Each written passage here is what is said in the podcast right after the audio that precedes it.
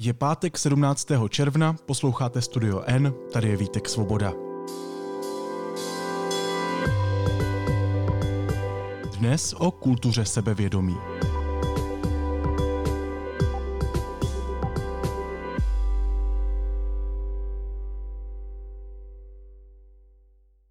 Nepodceňuj sílu sebevědomí. Sebevědomí je obrovská důležitá věc, pokud chceš být úspěšný, pokud chceš dosahovat toho, co chceš, pokud chceš, aby se věci v tvém prostředí děly tak, jak chceš. Musíš mít sebevědomí. Sebevědomí neznamená arogance. Pokud má žena nedostatečné sebevědomí a kazí tím ten vztah, tak to dělá vlastně na základě toho, že s tím uh, mužem, kterého má vedle sebe, manipuluje. Uh, potom jsou to takové ty ženy, ty manipulátorky, vedle kterých se ten partner necítí dobře, takže se uh, často ten muž zdržuje dlouho v práci, protože domů se mu nechce. Můj předposlední tip je myslete pozitivně, neschazujte se ani ve své hlavě, ani před ostatníma. Když si budete prostě neustále říkat, tohle nedokážu, prostě nejsem tak chytrá, nejsem tak hezká, nevím co, tak to je přesně to, co si přitahujete do života. Takže samozřejmě takovým způsobem i působíte na okolí a věřte mi, že všichni tyhle ty energie vnímají. Mm, tyto ženy se velice, často jako nerozvíjí, nemají žádné zájmy, nemají žádné koničky, někdy nechodí ani do práce, takže i coaching jim třeba musí zaplatit manžel, protože oni, uh, oni nevydělávají žádné peníze, tvrdí, že nic neumí. OK, takže pracuj na svém sebevědomí. Jak? Drž disciplínu a pokud dodržuješ disciplínu, máš právo být sebevědomý. Ne arrogantní, sebevědomý. Sebevědomý přitahuje úspěch. Buď sebevědomý.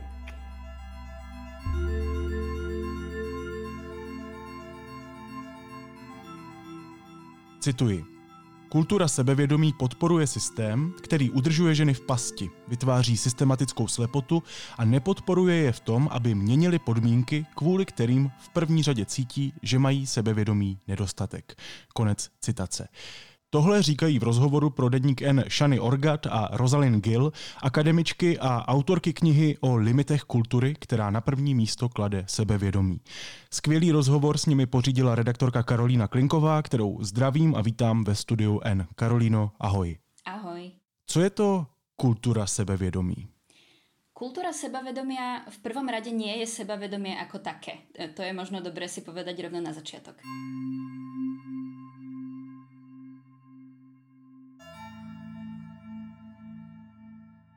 Keď sa povie slovo sebavedomie, ja si predstavím e, človeka, ktorý sa cíti dobre vo svojom vlastnom tele, ktorému je dobre vo svete, ktorý sa cíti byť v bezpečí, ktorý tak nejak vníma, že, že mu je dobre aj samému so sebou, aj, aj v spoločnosti, v ktorej žije a necíti nejaké bariéry proste vo, vo svojom žití e, so sebou a so svetom. E, kultúra sebavedomia na druhej strane je e, niečo iné a je to naozaj potrebné rozlišiť už na úvod. Uh, akademičky, s ktorými ja som hovorila uh, o kultúre sebavedomia, hovoria ako o celom diskurze, ktorý existuje v spoločnosti a ktorý uh, ľudí, a špeciálne ženy, o tom ešte určite budeme hovoriť, uh, vyzýva k tomu, aby, aby na svojom sebavedomí pracovali, aby sa v ňom zlepšovali. Tak nejak akoby tá kultúra predpokladá, že sebavedomia majú nedostatok a tým pádom by mali robiť všetko preto, aby uh, sa v tomto nejak zlepšovali, aby, aby z toho spravili nejakú svoju úlohu, že, že to sebavedomie budú v sebe budovať.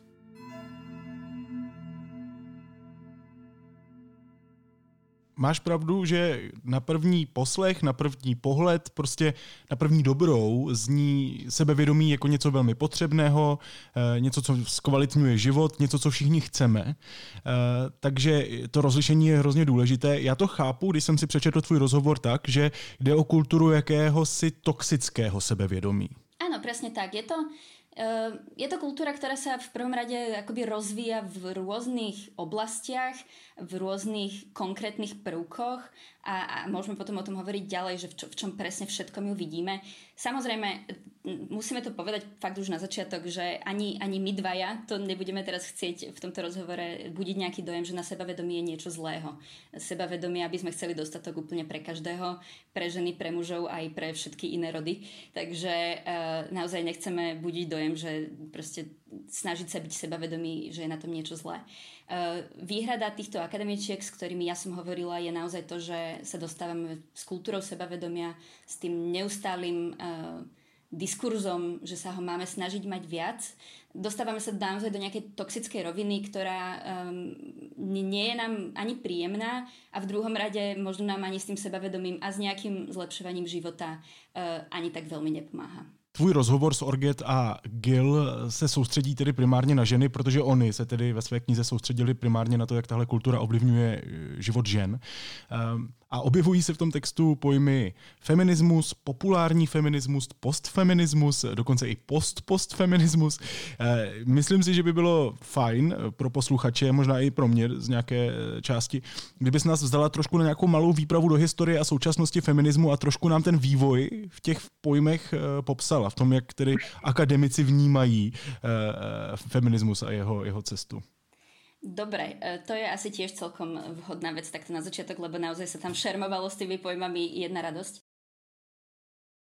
Um, pod feminizmom, čo tým myslím, keď sa na to pýtam a čo tým myslia oni, keď uh, o tom hovoria, oni pod tým chápu proste hnutie, spoločenské a politické hnutie, ktoré sa snaží o, o zrovnoprávnenie podmienok žien a mužov.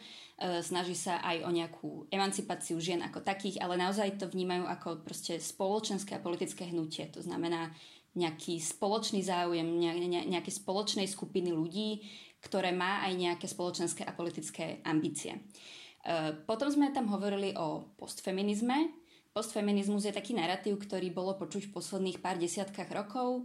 E, je to narratív, ktorý hovorí o tom, že feminizmus ako spoločenské a politické hnutie už nepotrebujeme, pretože ženy už dosiahli takú úroveň rovnoprávnosti, že už je zbytočné hovoriť o nejakom ďalšom kroku. Spája sa to s takouto predstavou tej proste podnikateľky, ktorá niekedy možno v 90. rokoch, začiatkom 0. rokov aj v 80 keď sme už pri tom, uh, sa dostala k nejakým kariérnym úspechom, podarilo sa jej uspieť v práci, má svoje peniaze, míňa si ich ako chce a tým pádom už vlastne nie je potrebné budovať uh, nějaké feministické hnutie a feministické myslenie ďalej. To je teda postfeminismus. Jestli to chápu správně, tak e, postfeminismus všichni známe e, z obrazovek ze seriálu Sex ve městě. Je to tak? To je vlastně příklad tohohle. Presne, to je úplne naozaj taký možno aj najviac skloňovaný príklad aj v tej akademickej debate.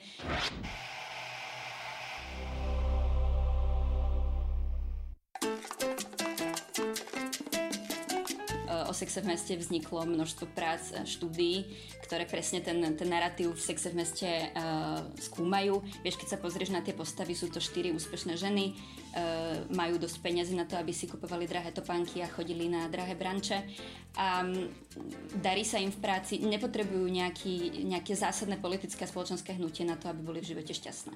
Takže to je postfeminizmus. Do you know what I say? Fuck them. Exclamation point. Fuck them. Yeah, Fuck them. A potom sme hovorili ešte o populárnom feminizme a to je to, čo vidíme uh, dnes. Je to forma feminizmu, ktorá sa mm, šíri primárne mimo akademického prostredia a šíri sa povedzme napríklad na sociálnych sieťach alebo v móde, keď vidíš napríklad niekoho s tričkom som feminista na sociálnych sieťach v takých tých, na takých tých profiloch, uh, ktoré teda majú posilňovať nejakú ženskú istotu, ženské sebavedomie. E, populárny preto, lebo sa práve šíri mimo toho akademického prostredia a je ľahko stráviteľný aj pre takých akože bežných ľudí, ak to mám takto povedať. A právě v tom akademickém prostředí, jestli to chápu správně, je i kritizovaný a chápaný jako převážně škodlivý, tedy ten populární feminismus. Je to tak?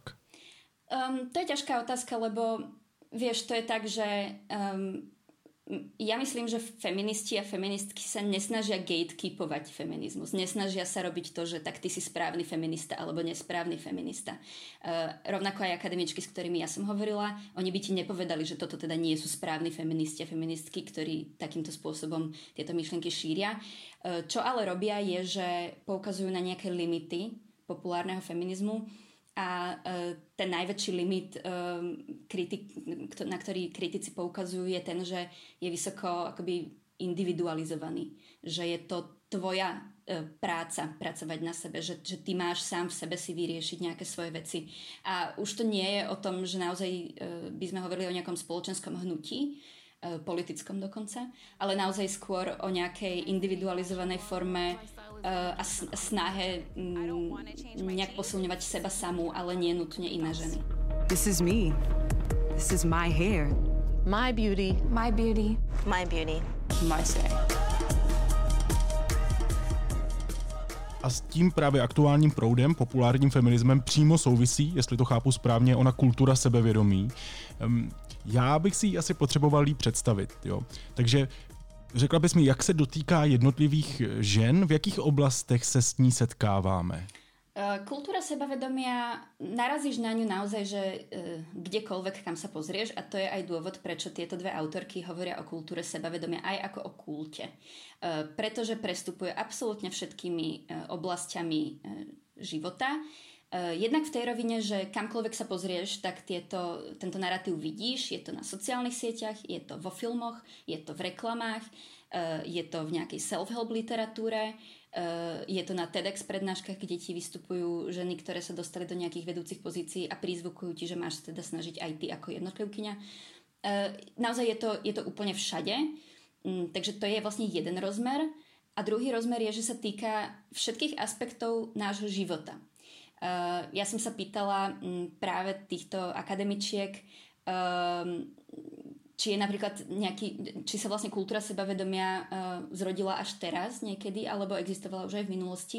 Oni povedali, že tak čiastkovo existovala už v minulosti, ale dnes už to nie je napríklad o tom, že máš nejako vystupovať na vonok, ako to bolo napríklad v 80 rokoch, kedy uh, boli také tie programy na posilňovanie akože ženskej sily proste v pracovnom prostredí. Dnes už to není iba o pracovnom prostredí, dnes už je aj o tom, ako sa máš správať vo svojich vzťahoch, vo svojej posteli, eh, vo vzťahu k sebe samej. Takže eh, týka sa to naozaj už nejakej nielen mm, vonkajšej práce, na tom, ako vystupuješ, ako pôsobíš, ako stojíš možno v priestore, ale navyše to zahrňa aj výzvy k tomu, aby si nejak emočne na sebe pracoval, aby si sám seba prijal, aby si um, naozaj emocionálnu zmenu v sebe samom spravil.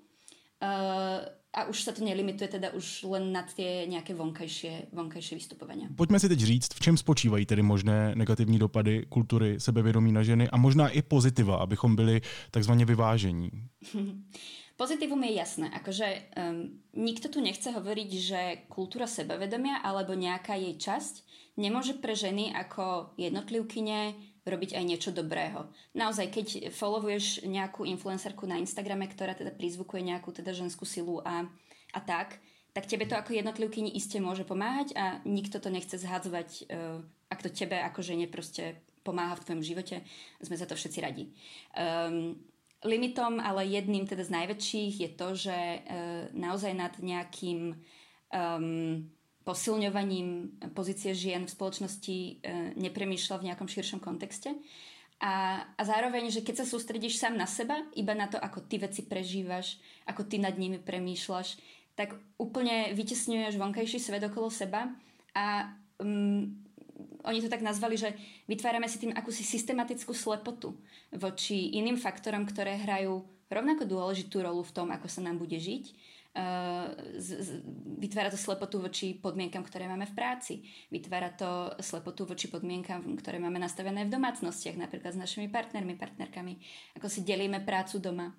Um, takže my keď vlastne príjmeme ten narratív, že hlavne musím nejak ja sama na sebe pracovať, správnym spôsobom dýchať, správnym mm, spôsobom vystupovať na vonok a milovať seba samú, uh, tak máme tendenciu naozaj zatvárať oči pred tým, čo všetko sa deje okolo, okolo nás.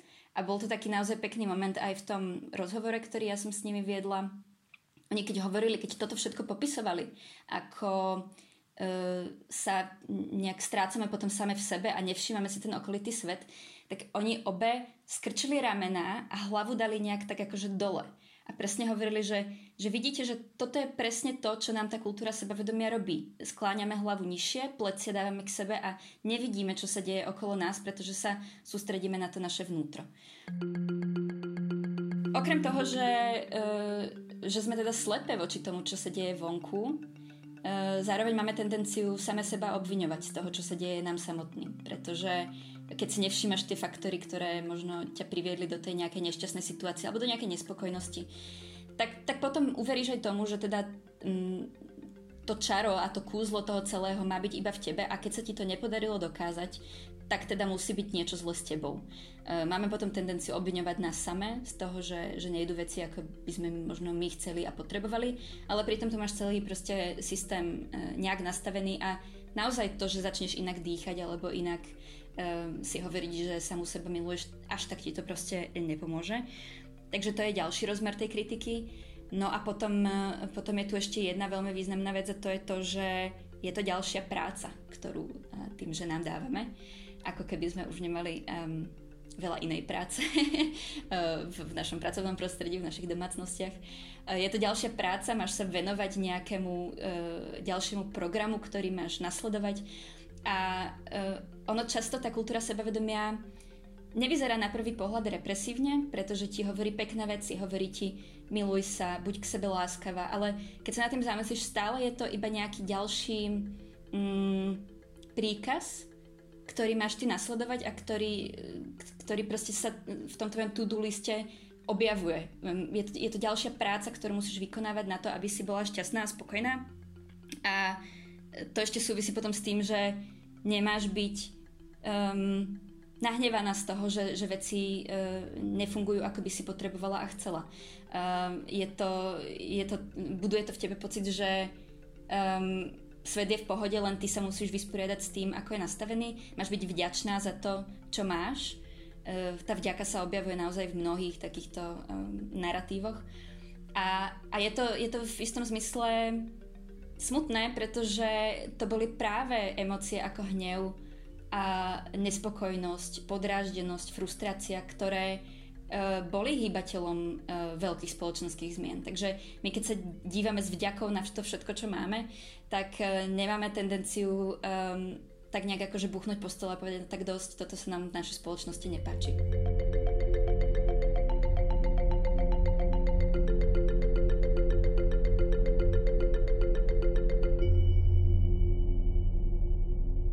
Takže jak to chápu já, kultura sebevědomí v ženách probouzí pocit vděčnosti za to, co mají, aniž by se dokázali rozhlédnout a všimnout si, že ty problémy jsou a nezačínají třeba často u nich.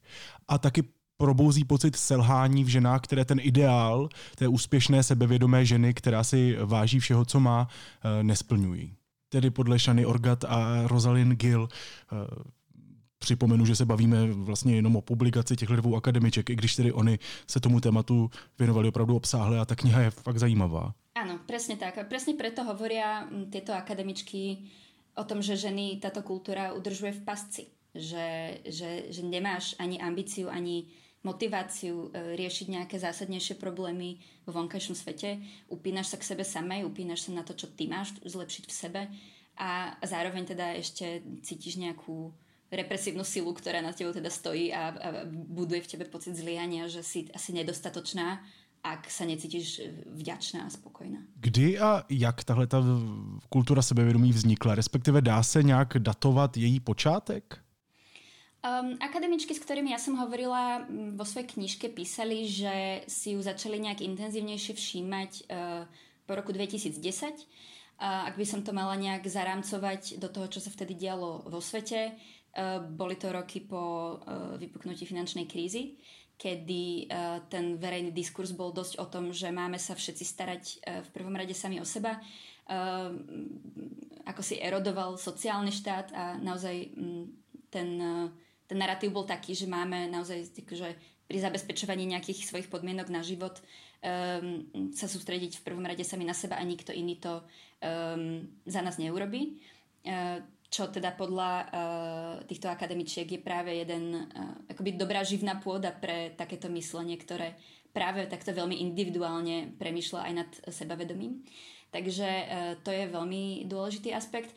No a potom, ako už sme hovorili o tom uh, populárnom feminizme, práve po roku 2010, uh, možno trošku neskôr, Uh, začal byť populárny feminizmus naozaj populárnym, to znamená dostupný pre naozaj masy, uh, zrozm- rozmohli sa sociálne siete, uh, povedzme na Instagrame je naozaj veľmi dobrá um, živná pôda pre, pre takéto premýšľanie, takže uh, sa to tak vlastne ťahalo uh, jedno s druhým, že jednak vznikol ten priestor a jednak um, tie nejaké spoločenské aspekty nahrávali tomu, aby sme sa práve všetci dívali uh, viac na seba.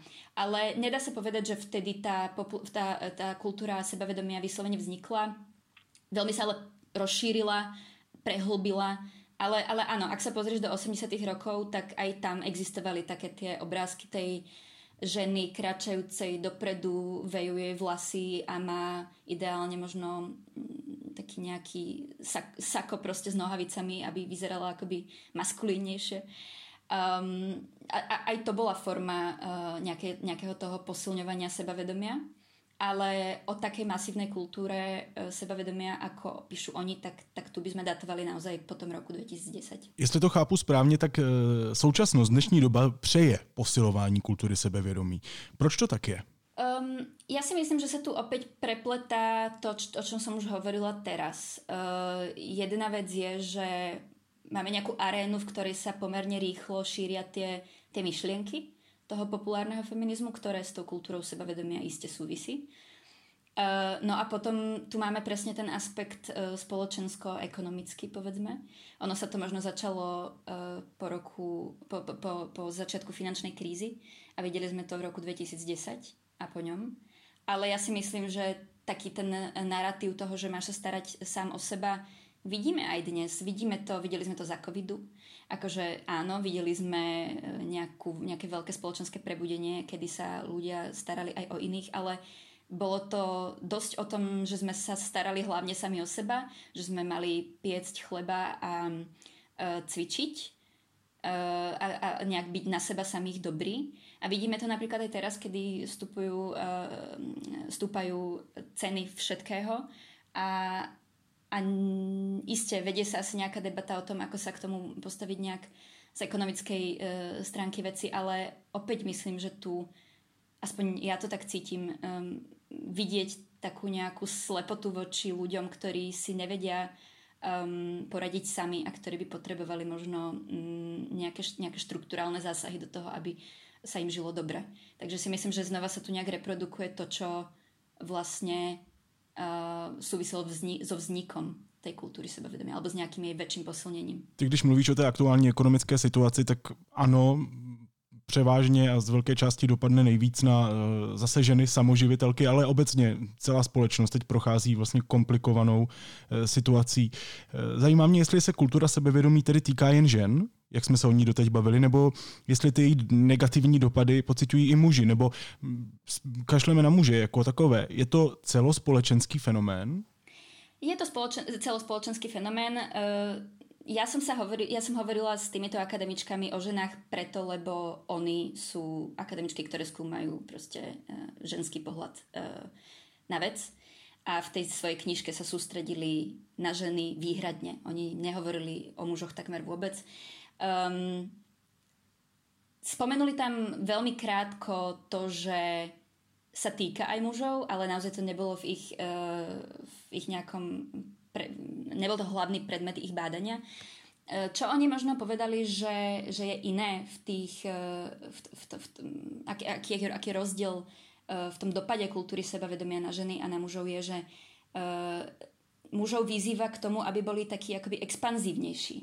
Aby boli takí tí mačovia, aby sa nebáli kričať a búšiť do prs a podobne. Zatiaľ, čo tie ženy uh, vyzýva k tomu, aby sa naozaj tak schúlili do toho svojho vnútra a hľadali nejakú tú silu v sebe. Zatiaľ, čo teda mužov nabada k tomu, aby opanovali ten priestor okolo seba. Um, ale hovorím, nebola to nejaká hlavná téma ani jej knižky, ani nášho rozhovoru, takže nechcem nejak veľmi uh, o tom mudrovať, ale áno, akože zhodli sa v tom, že je to uh, fenomén, ktorý sa týka úplne všetkých, len na tie ženy nejakým špecifickým spôsobom a, a veľmi intenzívne. Ty sama, pociťuješ dopady tady tohohle tlaku na sebevědomí? Poznala ses v tom rozhovoru v té knize? Um, ja si myslím, že sa v tom spozná každý, kto tú knižku chytí do rúk, pretože každý z nás je tej kultúre vystavený každý z nás vidí nejaké tieto eh, príspevky na, na Instagrame, eh, každý eh, vidí nejaké presne filmy alebo seriály, kde tie ženy ako vystupujú strašne strašne sebavedomo a strašne s týmto akoby narratívom, že teda máš na sebe makať, alebo je to proste super.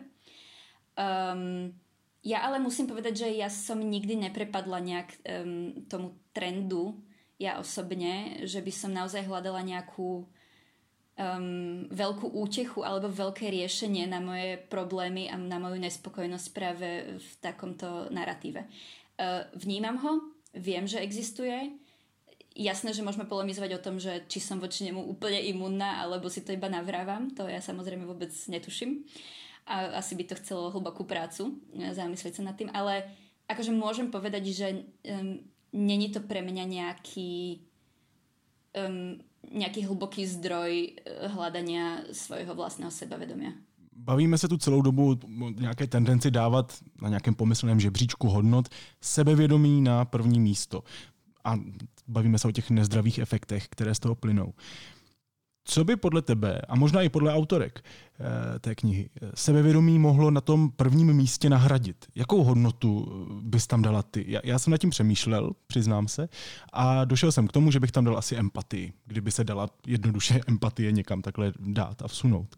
Víš, zajímalo by mě, jaká je podle tebe a podle autorek alternativa.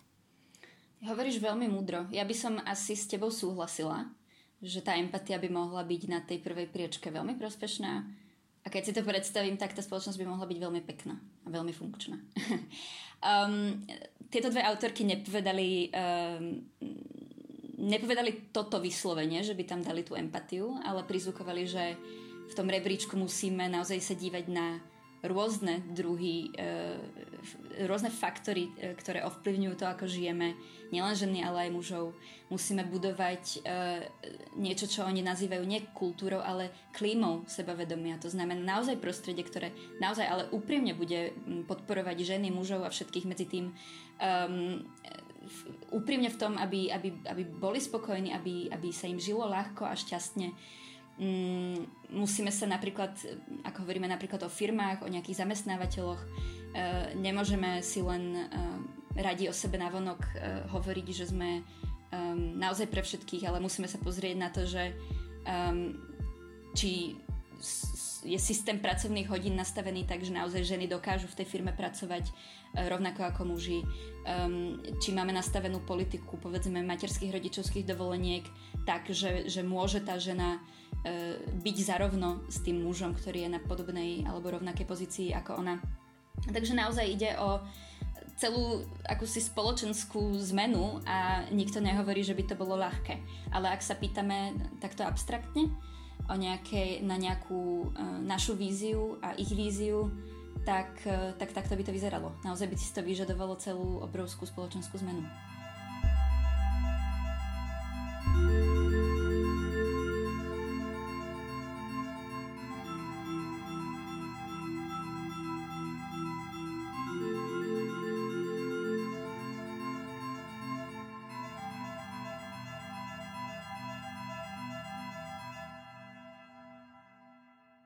Říká redaktorka deníku N Karolína Klinková. Karolíno, díky, měj se hezky. Ahoj. Ďakujem, ahoj.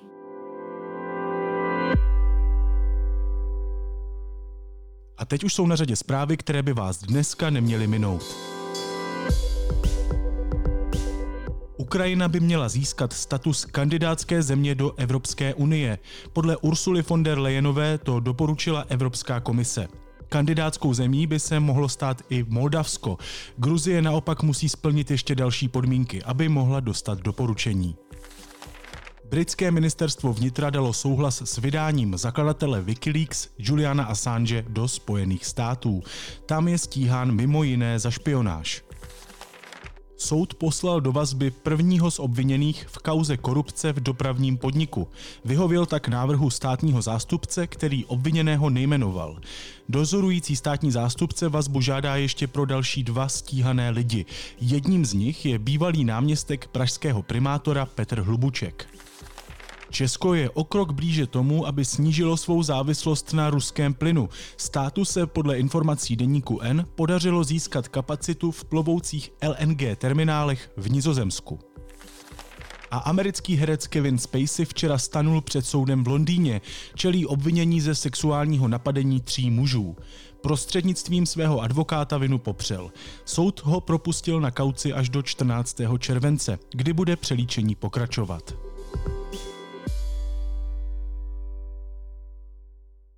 A na závěr ještě něco, co mě zaujalo a možná by mohlo i vás. Dneska budem plakat.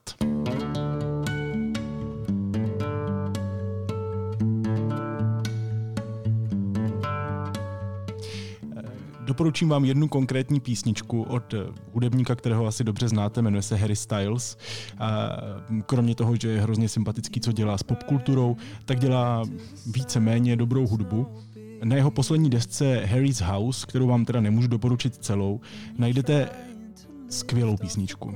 Ta písnička se jmenuje Matilda a myslím si, že není fyzicky možný u té písničky neplakat. you were treated ever seemed especially alarming till now. So you tie up your hair and you smile like it's no big deal. Zároveň je ale hrozně uvěřitelná. Možná je to i tím, že Harry zpívá o někom jiném, ne o sobě. Zpívá k někomu, zpívá k dívce, kterou její rodina neudělala šťastnou a říká jí, kašli na ně, můžeš být šťastná na tom světě i bez nich. Je úplně OK opustit lidi, kteří sice tě asi vychovali, ale moc ti toho nedali. You can let it go. You can throw a party full of everyone you know. You can start a Jeho hlas, aranže, ten závěr, tahle písnička je prostě opravdu jednoduše dobrá. Takže pokud si chcete zaplakat, nabízím vám docela jednoduchou cestu. You can throw a party full of everyone you know. You can start a family who will always show you love. Don't have to be sorry, no.